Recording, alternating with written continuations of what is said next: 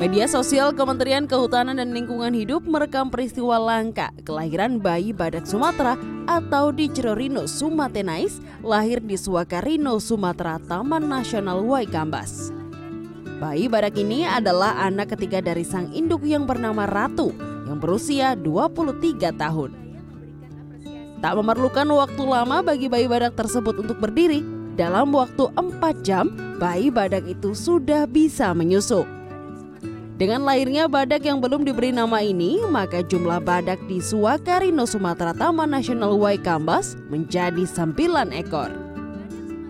Jumlah badak Sumatera di alam liar menurut International Rhino Foundation atau Yayasan Badak Internasional tersisa sekitar 34 sampai 47 ekor.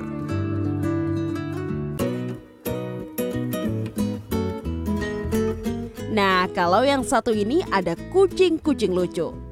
Kucing ini disiapkan pemiliknya untuk meramaikan Summer Fun Cat Show 2023 yang digelar di kota Parepare, Sulawesi Selatan minggu kemarin. Ada sekitar 40 ekor kucing dari berbagai jenis yang mengikuti kategori perlombaan.